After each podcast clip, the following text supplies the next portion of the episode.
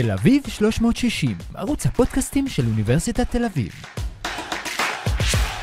אנחנו בערוץ הפודקאסטים של אוניברסיטת תל אביב, תל אביב 360, ומה שמאוד מסקרן אותי, מה לפרופסור לארכיאולוגיה ולהיסטוריה של עם ישראל, מישהו שחקר את אה, אה, אה, ההיסטוריה של עם ישראל, מה לו ולקנקנים, ואיך זה בכלל, למה משקיעים בזה כל כך הרבה מאמץ?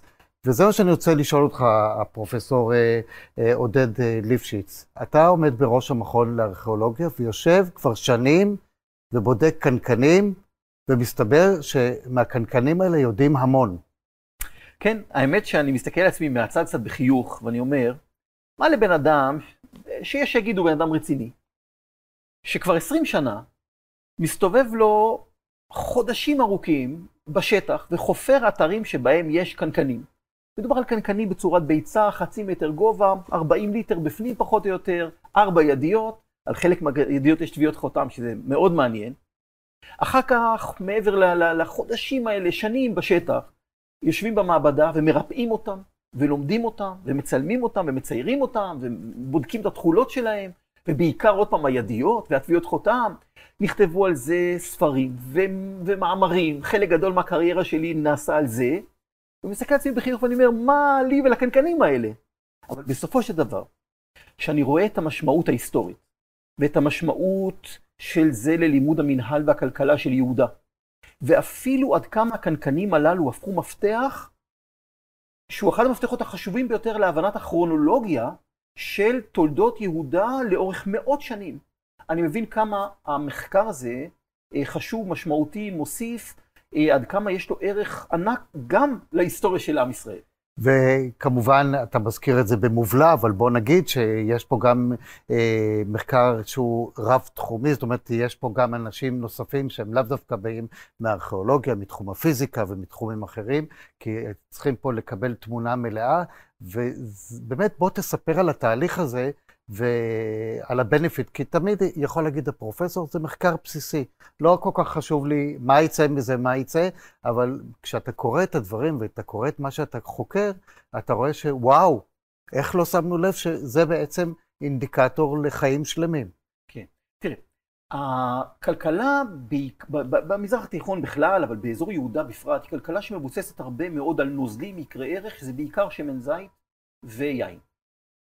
בשביל המוצרים הללו שמייצרים אותם צריכים כלי תכולה שיסייעו להעביר אותם ממרכז הייצור למרכזי אחסנה, לתפוצה, ללקוחות שצריכים לקבל אותם. ולכן כבר משלבים קדומים מאוד, מראשית המחקר הארכיאולוגי שנעשה בארץ ישראל, זיהו את אותם קנקנים יהודאיים, ביצתיים, שהיו מוכרים במחקר ממזמן. יותר מזה, כבר מההתחלה הכירו גם את, את הנושא הזה של טביעות החותם שיש על רבות רבות מהידיעות האלה של הקנקנים, והדבר הזה אה, אה, היה ידוע ונחקר כבר באמת מראשית הארכיאולוגיה. בראשית המחקר שאני התחלתי לבצע, שמתי לב לתופעה שפחות אה, שמו אליה לב חוקרים אחרים, וזה שמדובר פה על תופעה שהיא מיוחדת ליהודה, ומיוחדת לשש מאות שנה שבהן יהודה הייתה תחת שלטון של אימפריות.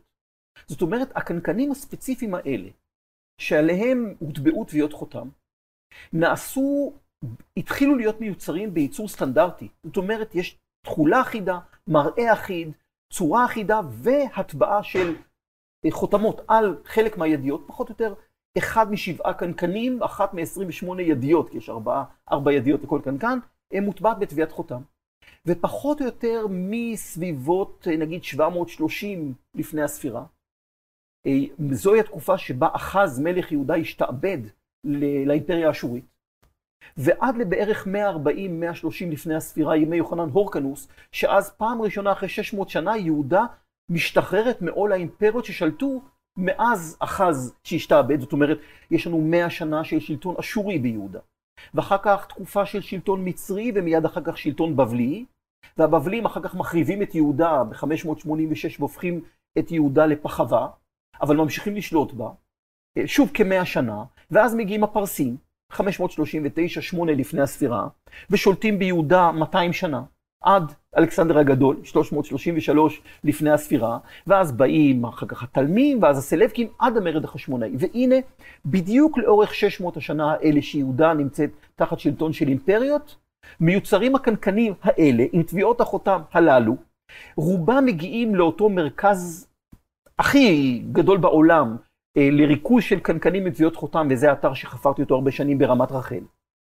ו-600 שנה רמת רחל קיימת, ו-600 שנה מביאים לשם בעיקר קנקנים עם תביעות חותם, ו-600 שנה הכלכלה והמנהל של יהודה תחת שלטון האימפריות בעצם מתנהל סביב הקנקנים הללו. וכשמבינים את זה, שזו תופעה לא חד פעמית, אלא תופעה של 600 שנה, אין לה מקבילות בשום מקום אחר בעולם, כי אין בשום מקום אחר בעולם ממלכה קטנה, שהכלכלה שלה היא כלכלת נוזלים בעיקר של יין ושמן, וככה היא יכולה ליצור את הערך שבו משלמים מיסים, וככה היא יכולה להתקיים תחת שלטון אימפריאלי. ו-600 שנה הקנקנים הללו הם בעצם המפתח הכלכלי והמנהלי לאיך יהודים חיים תחת שלטון אימפריאלי. עכשיו אני אנסה רגע לקחת את זה במילים של היום. שבעצם זה סוג של מיתוג של מוצר, בואו ניקח את זה בשפת הפרסום, מיתוג, שיווק, ואומרים, הנה, החותם הזה מעיד על איכותו של, של היין, על איכות השמן, ובעצם כבר תפסו את העניין, וזה בעצם גם מה שהעלה את ערכו של אותו נוזל. נכון, אבל מכיוון שמדובר פה על ממלכה, או על אימפריה ששולטת ביהודה, המיתוג פה הוא עוד עניין, אבל בעיקר יש פה, אני חושב, צורך של האימפריה לדעת כמה מייצרים. משום שמבחינת האימפריה, אמ, זה הם... מזכיר לנו את מס הכנסה פשוט. לגמרי, זה, לגמרי. זה, אנחנו נשארנו באותו, באותו מקום, יש את ה, מה שאמרתי, המיתוג והשיווק, כן. ויש את אלה שצריכים את המס בשביל כן. לקיים את הממלכה. האימפריה רוצה לדעת כמה מייצרים בשביל לדעת כמה לקחת. כי אם ייקחו פחות מדי, הם יצאו פראיירים. אם ייקחו יותר מדי, אולי אי אפשר יהיה לשלם את זה, ואז זה מה שנקרא בשפתנו היום מרד, או היינו קוראים לזה אולי שביתת פועלים. אבל הם רוצים לדעת כמה מייצרים כדי לדעת כמה לקחת. ויוצרים בעצם מצב שבו כל הזמן במרכזי הייצור יודעים כמה קנקנים מיוצרים, יודעים כמה קנקנים מתמלאים. שוב, אחד לשבעה קנקנים מוטבעים כדי שידעו את, ה, את המערכת הזאת. אני חושב שאני אפילו יכול להעריך כמה מס יהודה משלמת, משום שאנחנו מוצאים שכל הזמן לאורך 600 השנים הללו היו כ, אני אתן פה הערכה, 500 קנקנים במחזור שהיו קנקנים ששימשו לצורך המיסוי הזה. כל קנקן הוא בערך 40 ליטר, כלומר כ-20 אלף ליטר. היום בסופר שמן זית טוב הוא 10 דולר, כן? 40 שקל, 50 שקל, כלומר תכפיל 20 אלף ליטר כפול 200-250 אלף דולר, זה המס שיהודה הקטנה משלמת לאימפריות ששולטות בה לאורך זמן. אנחנו לא יודעים אבל את האחוזים של המס. כן, אני מניח שהיה. לא אבל זה באמת מעלה איזו סוגיה מעניינת. האם זה הוכתב על ידי השלטונות, או שזה היה אינטרס שלהם? זאת אומרת, אני עכשיו מנסה ככה לראות שני כיוונים. או שהם רצו למתג את עצמם והשלטונות אמרו, אה, ah, הנה, הם מתקו את עצמם, נמסה אותם לפי זה, או שזה הלך הפוך? אני חושב שזה הפוך. אני חושב שהאימפריה... אה, אה, כפתה את זה עליהם. כפתה על יהודה סטנדרטיזציה בכל הערך, בכל המערכת הכלכלית והמנהלית. שוב, ביהודה זה בעיקר ממלכה אה, אה, חקלאית, די ענייה, די קטנה, שהם צריכים לייצר את הערך המוסף הזה, שהוא בעצם הנתח שמשולם כמיסים. עכשיו, ויש. לזה, יש לזה עוד סימוכין, שנניח אה, הבבלים וכל אלה שסיפרת שהם ניהלו כלכלות כאלה מתוכננות? כן, האשורים, ואחר כך הבבלים והפרסים, זה אלה אימפריות מאוד מסודרות, מאוד מתוכננות. מעניין. הן שולטות באימפריות בצורה מנהלית מאוד מסודרת, יש לנו המון מקורות, המון תכתיבים. אני חושב שהיתרון ביהודה זה שזה, או הערך המוסף שאנחנו מביאים, זה שאנחנו לא שומעים על הדברים האלה רק מהכיוון האימפריאלי, כלומר הטקסטים האימפריאליים, השלטון האימפריאלי, אלא יהודה, ירושלים, אה, האזור של שפלת יהודה, זה אחד האזורים הכי נחקרים והכי נחפרים אולי בעולם.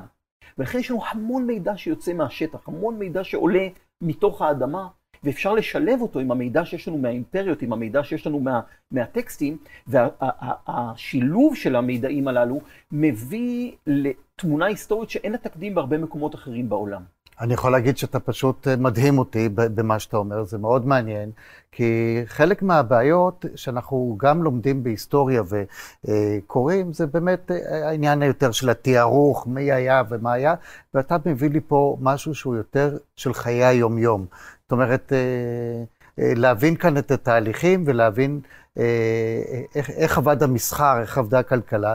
אה, רק יש לי עוד איזה משהו שאני רוצה לדעת, אה, איפה היו היצרנים? הם היו בהרבה מקומות? אה? אחד, הדבר, אחד הדברים היפים שהמעקב הזה אחרי 600 שנות ייצור מאפשר, זה לראות כל הזמן את השינויים הללו. אנחנו רואים למשל שבתחילת התהליך, כאשר יהודה משתעבדת לאשור והכלכלה שלה עדיין היא כלכלה מאוד בוסרית, מאוד, אפילו הייתי אומר פרימיטיבית, הכניסה הזאת לשלטון אימפריאלי אשורי והדרישה האשורית מרגע זה לסטנדרטיזציה שוב, כי השורים רוצים לדעת כמה מייצרים, לא שהם רוצים, אבל זה גורם לקפיצת מדרגה ענקית בכלכלה היהודאית. זה גורם לכך שהקלקנים נעשים בנפח אחיד. תביעות החותם מבטיחות את האחידות של תכולת הקנקן. מרכזי הייצור משתפרים כי מעכשיו צריך לייצר יותר ולשלם לאימפריה יותר. אנחנו רואים שאם בהתחלה יש לנו המון מרכזי ייצור מפוזרים, כמעט בכל חווה, בכל כפר, יש מרכזי ייצור שבהם ממצים את אותם זיתים וענבים ומייצרים את הנוזל, די מהר המרכזי ייצור האלה הם, הם, הם, הם הופכים להיות מרכזיים, תעשייתיים, הם צריכים למצות יותר, לנצל יותר את הפ...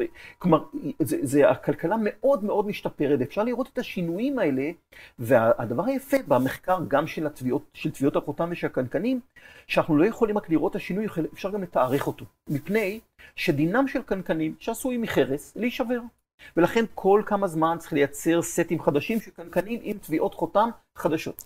עכשיו, אם אנחנו יודעים לתארך את התביעות חותם הללו, אפשר לראות כל 20-30 שנה את התהליך של השינוי. ולכן אם עד לפני 10-15 שנה היינו יכולים להגיד על יהודה שאנחנו יודעים לתארך את המאה השביעית, את אותו פרק זמן שבין ההשתעבדות לאשורים, 730, בין מסע סנחריב עם החורבן הגדול שלו ב-701 לבין חורבן ירושלים ב-586, היום, בעקבות המחקר הזה של הקנקנים והטביעות החותם, אנחנו יכולים לתארך את השלב, ה, הייתי אומר, השליש הראשון של המאה השביעית, ימי מנשה, השליש האמצעי של המאה השביעית, המעבר מימי מנשה ליאשיהו, והשליש האחרון של המאה השביעית, ימי יאשיהו ועד החורבן. אפשר אחר כך לקחת את התקופה של המאה השישית, אותה תקופת גלות בבל, התקופה של לאחר חורבן ירושלים, וגם בא לראות את תחילת המאה השישית, את סוף המאה השישית, את תחילת התקופה הפרסית, את אמצע התקופה הפרסית, את סוף התקופה הפרסית. כלומר, היכולת שלנו לתארך השתפרה בצורה מופלאה כתוצאה מהמחקר הזה של הקנקני, וממש עכשיו אנחנו תורמים למדע דרך התיארוך הזה, כי אצלי במשרד, בזמן שאנחנו מדברים, נמצאים פיזיקאים סופר חכמים שמתעסקים באחת החידות שאיינשטיין הגדול הגדיר כאחת מחמש החידות הכי גדולות בפיזיקה המודרנית, הנושא של הפלאומגנטיזם. והם יושבים עכשיו במשרד שלי ודוגמים את הקנקנים הללו מכל סט ומכל סדרה כדי לבדוק מה היה המגנטיזם בעולם, גם הערך וגם הכיוונים של המגנטיזם מתחילת 600 השנה ועד סוף 600 השנה, והנה אני הקטן שחופר באדמה ומתעסק וכותב ספרים על זה, מסייע בפתרון חידה פיזיקלית גדולה באמצעות התיארוך הזה של הקנקנים. זה מעניין שהם באו עכשיו לעולם הארכיאולוגיה, כי הם עושים את זה עם מאות קבוצות פה באוניברסיטה, וזה פשוט uh, מרתק. אני מנסה להבין, אז יש לנו את היצרנים, כמו שאמרת, יש נטייה לעבור מהייצור הקטן, כמו שאנחנו מכירים היום, כל מיני חוות קטנות, ש... או מישהו שעושה מפעל אה, קטן משפחתי אה, לשמן זית או יין, הם עוברים למפעלים גדולים, ואני יודע שביבנה מצאו משהו שהוא מדבר על איזה מפעל יותר גדול, וזה מתכתב בעצם עם מה שאתה אומר. תראה, אה, ביבנה זה כמובן תקופה הרבה יותר מאוחרת, אבל עדיין זה סוד הכלכלה המקומית, שגם היום אנחנו מתחילים להבין אותה, הסוד של ייצור יין, ייצור שמן זית, זה בעצם מה שבאזור של שפלת יהודה, הר יהודה, המרחב שבין חברון לחבל בנימין, מצפון לירושלים, זו החקלאות, או זהו הלב של החקלאות. ולכן הייצור והעצים זה מה שמפיקים מבחינה כלכלית לאורך כל הזמן הזה. וכשאתה רואה את האחידות אה, אה, שלאורך 600 השנים הללו של המערכת הכלכלית שבה יש את היצרנים, יש את מרכזי האיסוף שנועדו בעיקר כדי לשלם את המיסים. יש אחר כך את הצרכנים שמקבלים את השמן זית ואת היין הזה, ומשלמים את הכסף שהוא בסופו של דבר מה שהאימפריה רוצה, היא לא צריכה את השמן ואת היין, היא רוצה את הכסף שהיא רוצה לקבל בתמורה לזה. אפשר לעקוב אחרי ההתפתחות של המערכת הזאת ולראות, דרך אגב, שמבחינת האימפריות בכלל לא משנה להם אם יש ביהודה ממלכה, או שהממלכה כבר חרבה ועכשיו זאת איזושהי פחווה תחת שלטון. הם מסתכלים על ההכנסות, וזה... לגמרי. לא משנה להם אם יש מלך בירושלים או לא, אם יש מקדש בירושלים או לא, אם... אה, אה, אתה יודע שאתה מנפץ עכשיו איזה סוג של אה, מאבק הלאומיות. זאת אומרת, אתה אומר שלא עניין אותם כל כך העניין הלאומי, או הדתי, או וכן הלאה, רק כמה כסף נכנס לי לקופה. מבחינת האימפריה אין ספק, אבל מה שעוד יותר חשוב זה, זה מלמד אותנו גם איך היהודאים הירושלמים, שחיו ב- בירושלים כמעט בתוך בועה מנותקת מכל המערכת הזאת, כי ירושלים לא הייתה המרכיב המרכזי בכל מערכת המיסוי האימפריאלית מאז ימי אה, אה, השעבוד של אחז לאשור. המרכז... אגב, ש... עד היום, זאת אומרת, ירושלים עדיין נחשבת לאיזה בועה כן. חיצונית. מדברים רק על מדינת תל אביב. המרכז, המרכז הכלכלי המנהלי של האימפריה היה ברמת רחל. ברמת רחל 600 שנה לשם הביאו את הקנקנים, שזה בסך הכל 4 קילומטר מירושלים, אבל זה אפשר ליהודאים בירושלים לחיות 600 שנה, וזה השנה, השנים, זאת התקופה שבה נכתב התנ"ך. זאת התקופה שמעוצבת היהדות. זאת התקופה שבה הפולחן הירושלמי מתעצב, כמעט במנותק משלטון אימפריאלי, כמעט במנותק מתשלום המיסים. ויש פה שתי מערכות שהן לחלוטין לא חופפות. כלומר, בירושלים נמצאים הכוהנים, נמצאת האליטה הירושלמית, הם ממשיכים לקיים את הפולחן, הם ממשיכים לקיים את הדת, הם כותבים את התנ"ך, הם חיים את החיים שלאט לאט הולכים ומתפתחים, ובאותו זמן, ארבעה קילומטר מירושלים, נמצאת הפקידות, שאוספת מיסים, משלמת לאימפריה, מחזירה. חלק מהקנקנים מגיעים לירושלים, כי שם חיי האליטה והם צריכים חלק מהשמן והיין. אבל אתה רואים את שתי הבועות המאוד מאוד נפרדות הללו, ששוב, מהרגע שבו יהודה משתבטת לאשור זה מתחיל, ומיד אחרי, אחרי ימי יוחנן הורקנוס, כשירושלים הופכת להיות בחזרה, המרכז לא רק הדתי, לא רק איפה שיש מקדש, לא רק איפה שיש כהנים, אלא גם המרכז הלאומי, ששם יש את המנהיגות, את המלך, בתוך ה-600 שנה האלה, שני המעגלים האלה עובדים, וזה מאפשר לנו ללמוד ממעגל אחד על מעגל שני, ומהמעגל השני על המעגל הראשון, ובעצם להוציא החוצה את ההיסטוריה הבאמת נהדרת של אותן 600 שנים, אולי הכי מעצבות ואולי הכי חשובות שיש בתולדות יהודה, בתוך ימי הבית הראשון והבית השני. וזה גם חומר למחשבה על אנשים שנמצאים תחת שעבוד. אה, זה, אתה יודע, אני לוקח את זה להמון מקומות, זה פשוט אה, מידע, אה, ניסוי מעבדה, בוא נקרא לזה, של 600 שנה. כן, אני חושב שבאמת, אם אנחנו מבינים את המצב הזה, שהיהדות מעוצבת, הפולחן מתקיים, התנ"ך נכתב, בתוך בועה בירושלים בזמן הזה חיים מעט מאוד אנשים. בוויכוח בין מינימליסטים ומקסימליסטים, נגיד האם חיו בירושלים לאורך 600 השנים, זאת אומרת בעיקר אחרי החורבן של ירושלים ולאורך כל ימי שיבת ציון. האם חיו שם 100 גברים, 200 או 250 גברים בירושלים עם משפחותיהם, לא יותר. והם חיים בעוני די גדול. ולידם נמצאת רמת רחל עם המרכז האימפריאלי של תשלום המיסים. אבל ככה מעוצבת היהדות, והיהדות מעוצבת כאשר מעליה כל הזמן יש אימפריה.